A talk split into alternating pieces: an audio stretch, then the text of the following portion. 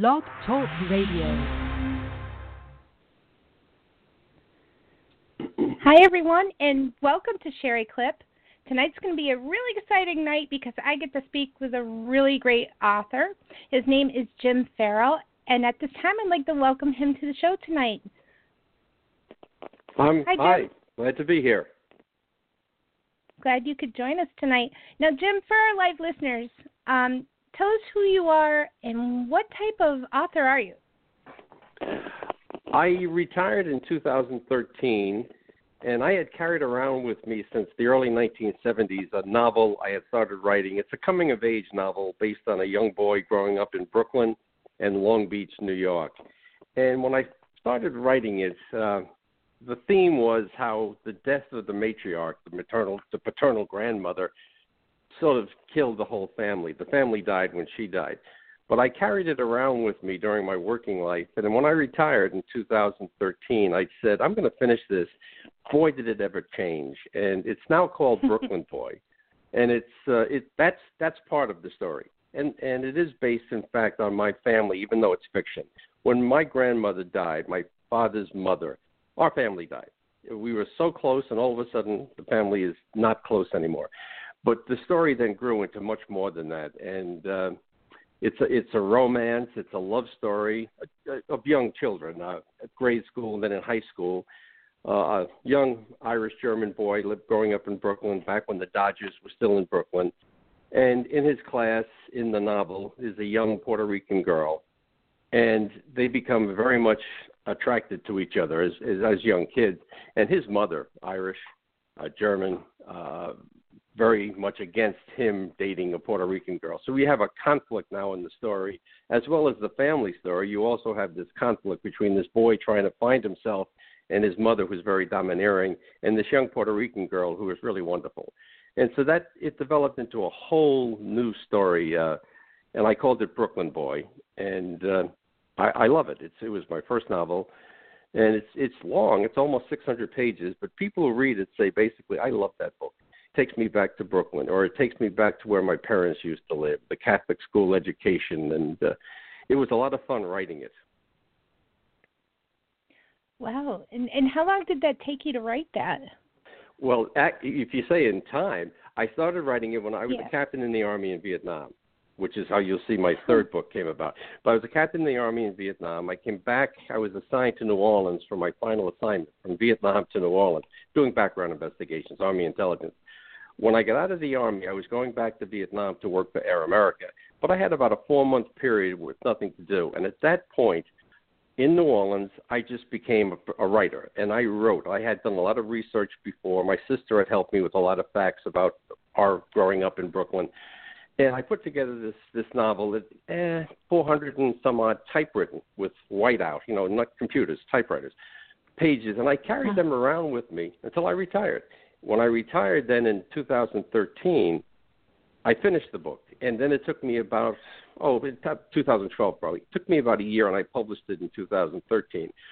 So how long did it take? You could say 40 years, but the real meat of it was done in a year, the final year. And it changed, as I told you. The, the original title was "The Scare Was Passed On." It was about a family dying when the grandmother died. That's still part of it, but it's so much more. Um, in fact, a funny story: there was a young Puerto Rican girl in my class at St. Augustine School in Brooklyn. I couldn't even remember her name. In the book, she becomes a very major character. Her name is Anita Sanchez, and she is one of the two main characters in the book, actually. Uh, I couldn't even remember the name of the girl in my class. So I came down to Florida four months before my wife did uh, to close on the house, and then she came down four months later. When she came down, she brought with her a box of my souvenirs that I had forgotten. I brought everything I wanted with me when I came down. She found a box of souvenirs, and in that box was my graduation program from grade school and my autograph book from grade school. And there she was, Matilda Olivero. She was the class secretary. We were nothing more than just high friends. But in the book, she becomes this wonderful character, Anita Sanchez. In fact, in the autograph book that you get graduating, uh, in the Right. novel, Anita Sanchez writes, uh, "Roses are red, violets are blue. Maybe someday I'll marry someone like you." Ha ha. In the real book, what I found that she wrote, "Good luck in high school." So, uh, but it's it's just funny. I've, I've tried to find her to send her a copy. I dedicated the book to my grandson and to Matilda, but I've never been able to find her. Even trying back through St. Augustine School, uh, I'd love to find her and get her a copy, but uh, haven't been able to do it. Oh, that's sweet. Now, now, are you kind of like the boy in the story? Is that you? Yes, yes. Well, Okay. it's fiction, but it's based on me growing up in Brooklyn in the 1940s and 50s.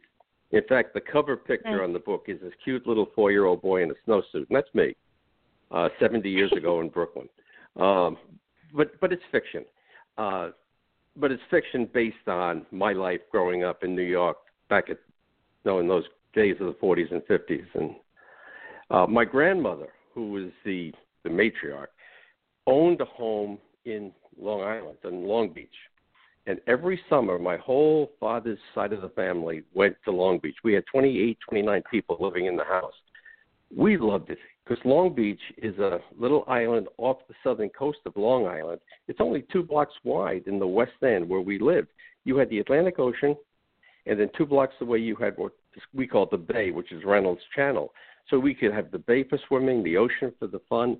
For kids, it was heaven, and we went there every summer until my grandmother died. Then, then the house was sold and the whole thing died. But uh, so this book takes Mhm. takes it. It's a novel, but it's about a young boy growing up in Brooklyn when the Brooklyn Dodgers were still there, uh, spending his summers in Long Island and just having a wonderful time. And built into it is this romance with Anita Sanchez, this little girl that uh, they fall in love with each other, and they're wonderful. And and you have to ask yourself, and you have to read the book to find out whatever happens to them. Do they ever get together? Do they overcome the objections of his mother, who was very much against any relationship with a Puerto Rican girl? Uh, I'm saying that sarcastically, but right. Is did was she a really good friend with you when you were younger? Do you remember? no, Were you no, guys we're not. close just then? classmates, just someone you said hello to Hmm. in class.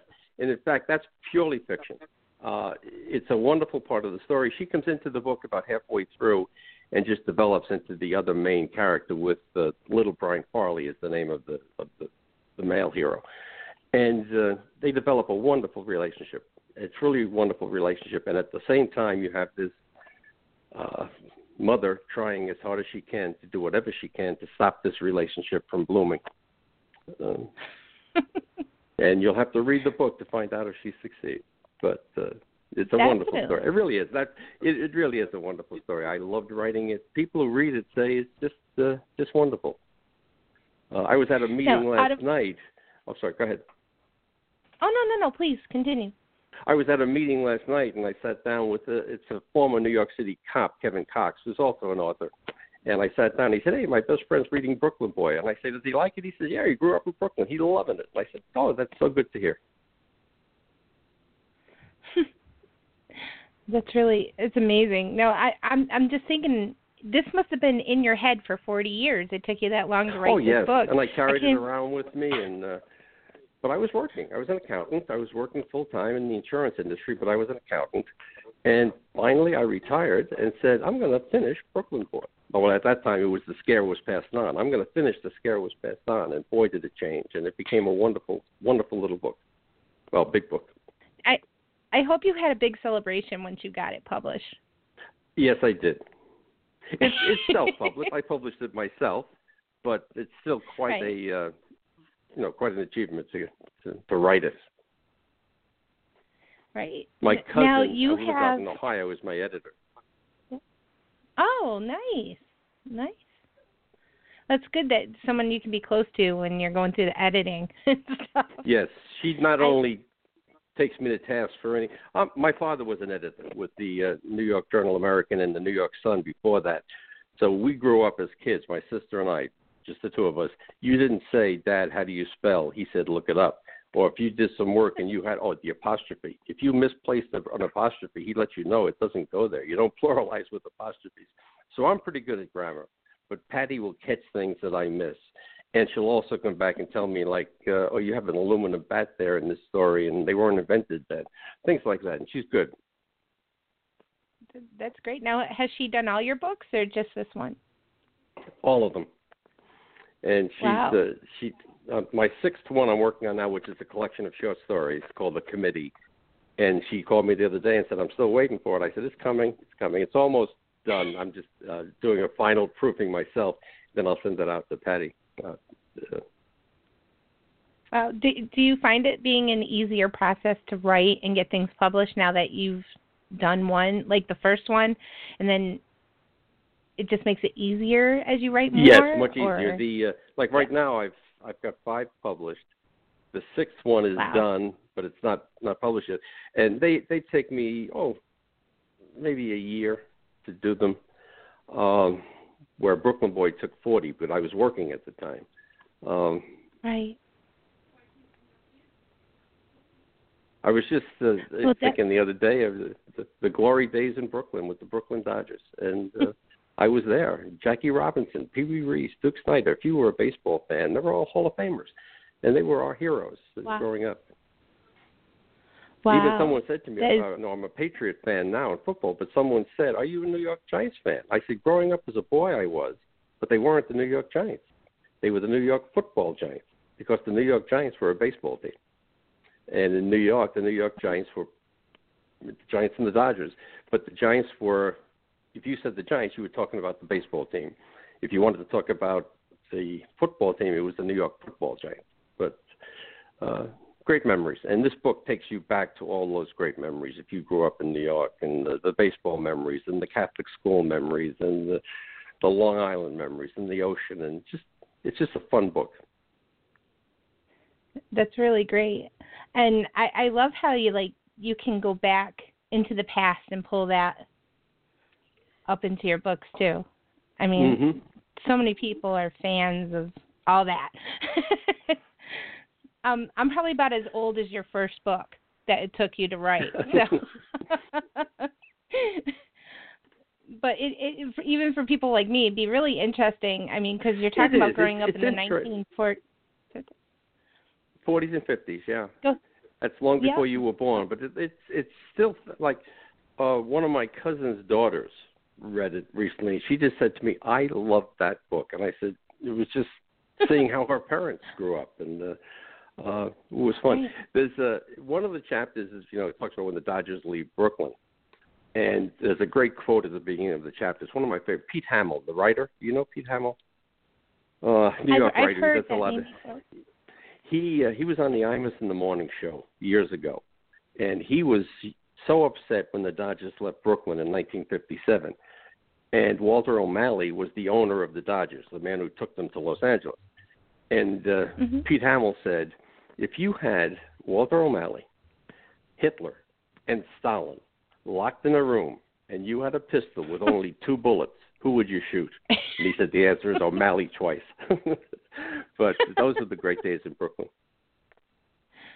Wow. Wow. So, so what what struck your mind into writing books to begin with? Is what did it have to do with your father's influence in how to write I think, properly? I think so. We were always always into reading. Uh, from the time I was a small uh-huh. boy, I was I was reading books. Uh, always, I, I used to. I had my little fantasy teams that I used to keep you know, played these fantasy sports games, and I'd write as if I was a newspaper man, stories about the games that I was the one playing. but I always loved to write. Uh, I always always loved that. My father was probably the reason for that. So uh, when I got the chance, well, I started. I had that four month period when I came back from Vietnam and I was out, down in New Orleans that I really had time, and I said I'm going to do it. And I started writing this book, and uh, now that I'm retired, it's just it's just so much fun. It's you know some people retire and they paint. Uh, you know, writing is what I've always wanted to do, and I just enjoy doing it. And the five books are all very different. Um, and there was so much fun writing. And I, like my wife, accuses me of falling in love with all my heroines. Uh, of course, I'm in love with Anita Sanchez, uh, this beautiful little girl that, that I created. Um, but it's fun. It, it's just fun. Now, how, how different are all of your books from each other? They're, they're very different. The uh, excuse me, I just took a drink of water. Uh, the second book is a collection of short stories, and those I wrote uh, and and they they're all different. Uh, one takes place in Croatia. There's one in Mexico. Um, eight stories about two young kids, Sandy and Mark, and, and their adventures together, high school kids. Um, and I just wrote those over a period of a year, and then put it all together and, and published those as well. But the next book, the major, which people tell me is is my best book, even though I, I like The Barge of Curiosity, my last one. But The Extraordinary Banana Tree, uh, it's about the fall of Saigon in April of 1975. It's a novel, but I was there. I was uh, with the Army first, then I went back to Vietnam with Air America. And I was there until the end. And uh, this is a novel, and as I tell people, it is not a war story. It's a love story in time of war. An author down in uh, Australia, uh, Rachel Jane, read the book and told me that it was the best romantic story she ever read. And it's not a, a, a romance story as such. It's a, it's a story about two people in love in war. Um, one mirrors me in many ways. The, Billy, Dob- Billy Dobson is the uh, is the main character. He's with Air America that I worked for.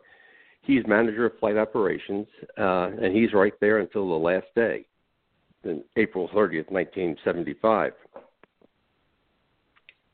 The other main character is, is Cheryl Flynn, another one of those females that my wife accuses me of falling in love with. Another heroine created out of my mind. But Cheryl is with the, the Defense Intelligence Agency, and she's in Vietnam right till the end. And uh, in fact, the book opens up. I love the way the book opens up. It opens up with Jerry Ford in early 1975 sent a C-5A, which is the largest airplane in the world. He sent the C-5A into Saigon to bring out orphans, mixed parent orphans, American fathers and Vietnamese mothers. And he sent this plane to bring these kids out of Vietnam to the States because they knew the country was falling. The plane took off from Saigon. This is the beginning of the book. The plane takes off from Saigon, flew 15 miles to the south, and blew up and crashed in a rice paddy south in South Vietnam.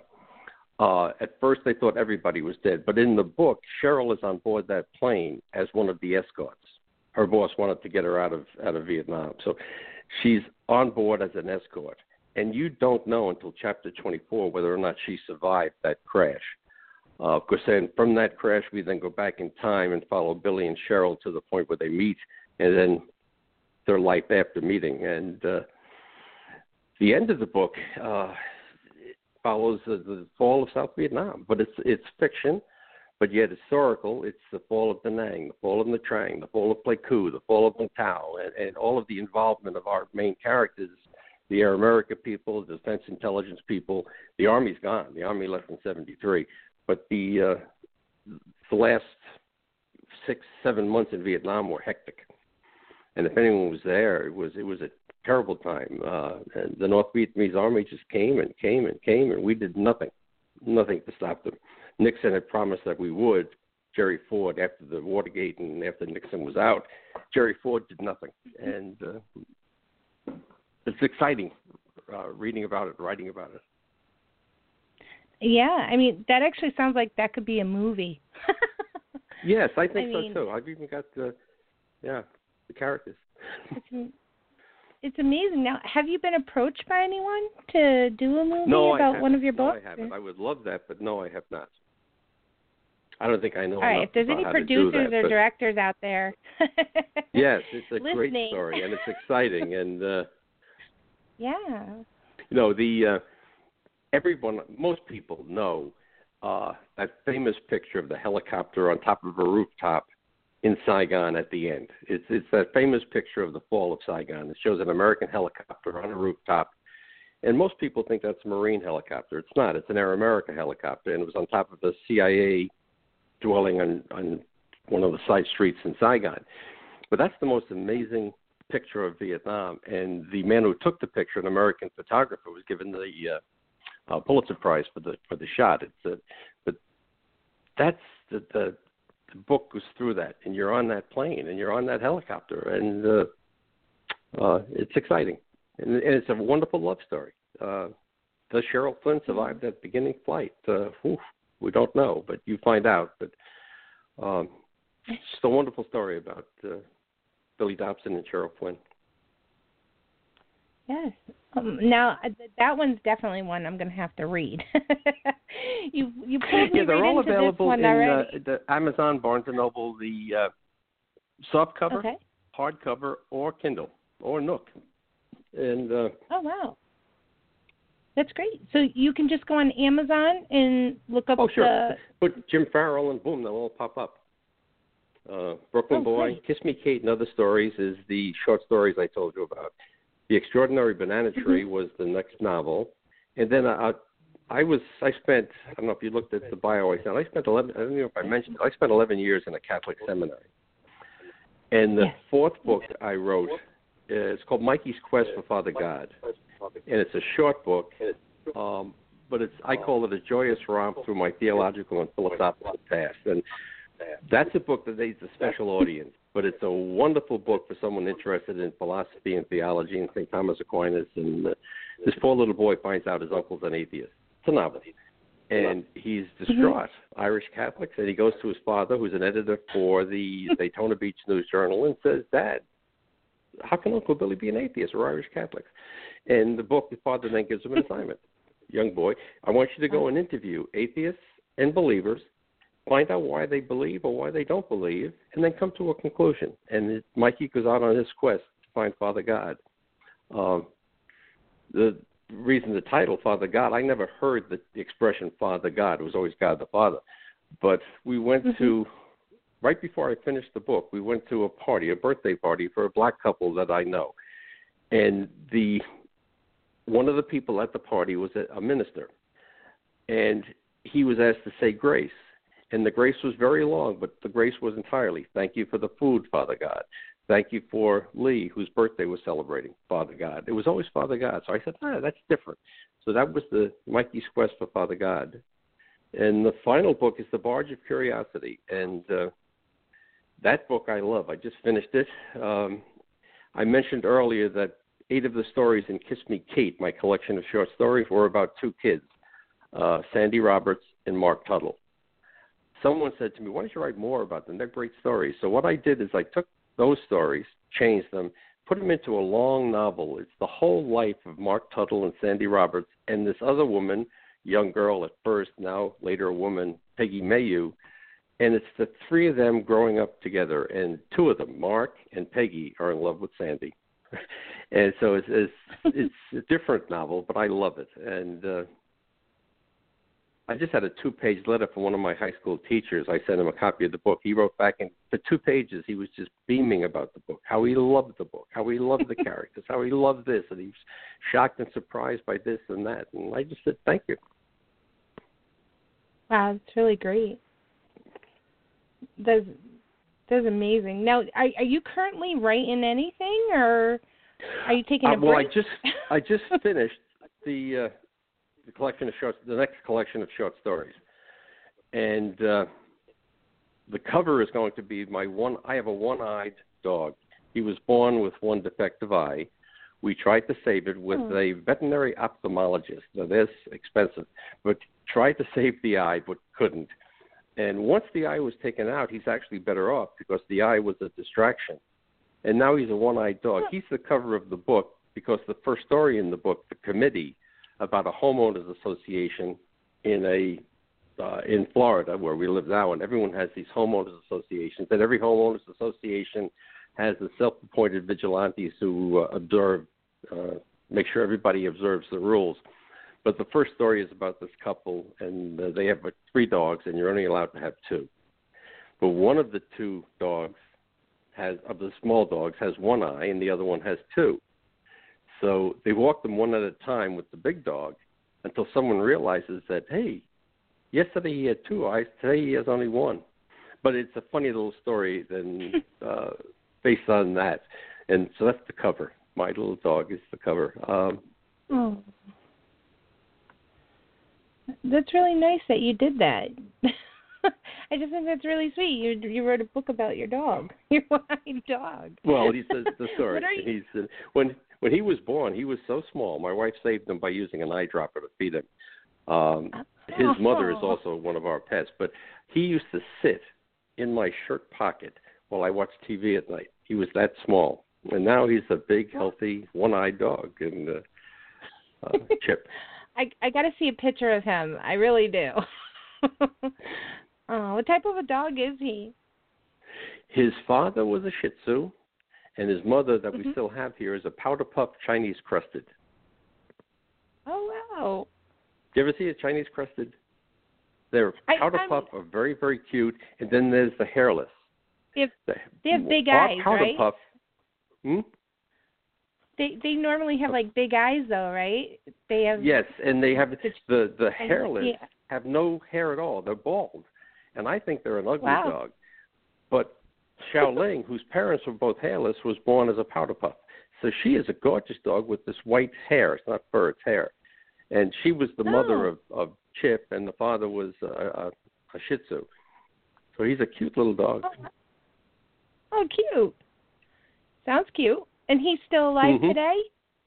Oh yeah, he's only five. Yeah, he's he's Oh, cute.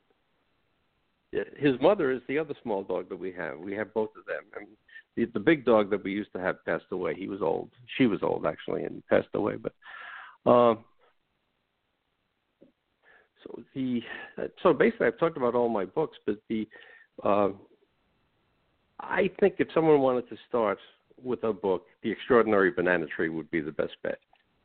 Everyone who reads it Okay. loves it. It's historical fiction and that is based on the on the end of the war in Saigon, uh, but it is fiction. Um, because I'll tell you one story about Air America in the book that is just. Uh, are you familiar with Air America?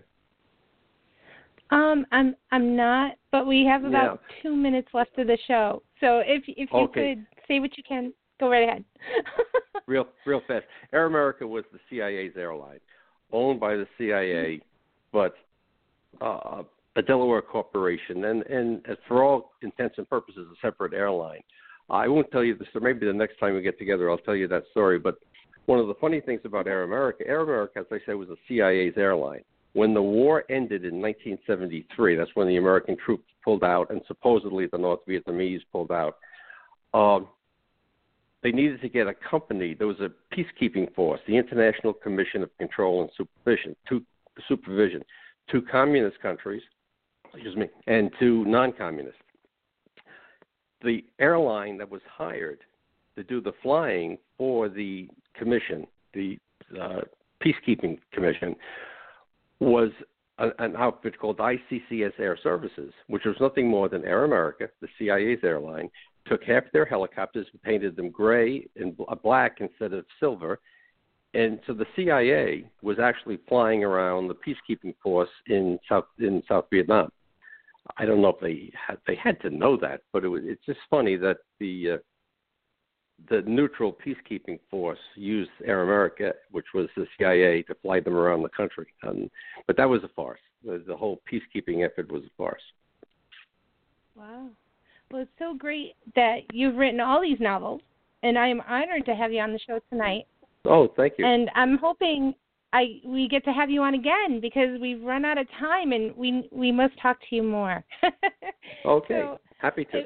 thank you, Jim. Thank you once again so much for joining us tonight. Uh, for everyone who's listening, this is Jim Farrell, and he's an author who's wrote many books. And check him out on Amazon. It's where you can find all his books. And Jim, is there anything else you'd like to say? No, thank you very much, Sherry. I really enjoyed this, and I'd be glad glad to Okay, come back you're again. welcome. Great, thank you. And Thank for you. all you listeners, be sure to share this clip if you can with all your Facebook friends, and let's get Jim out there some more. So, Jim, once again, thank you so much. We'll talk to you again soon. Thanks for joining you. me right here on Sherry Clip. Thank you. Have a good night.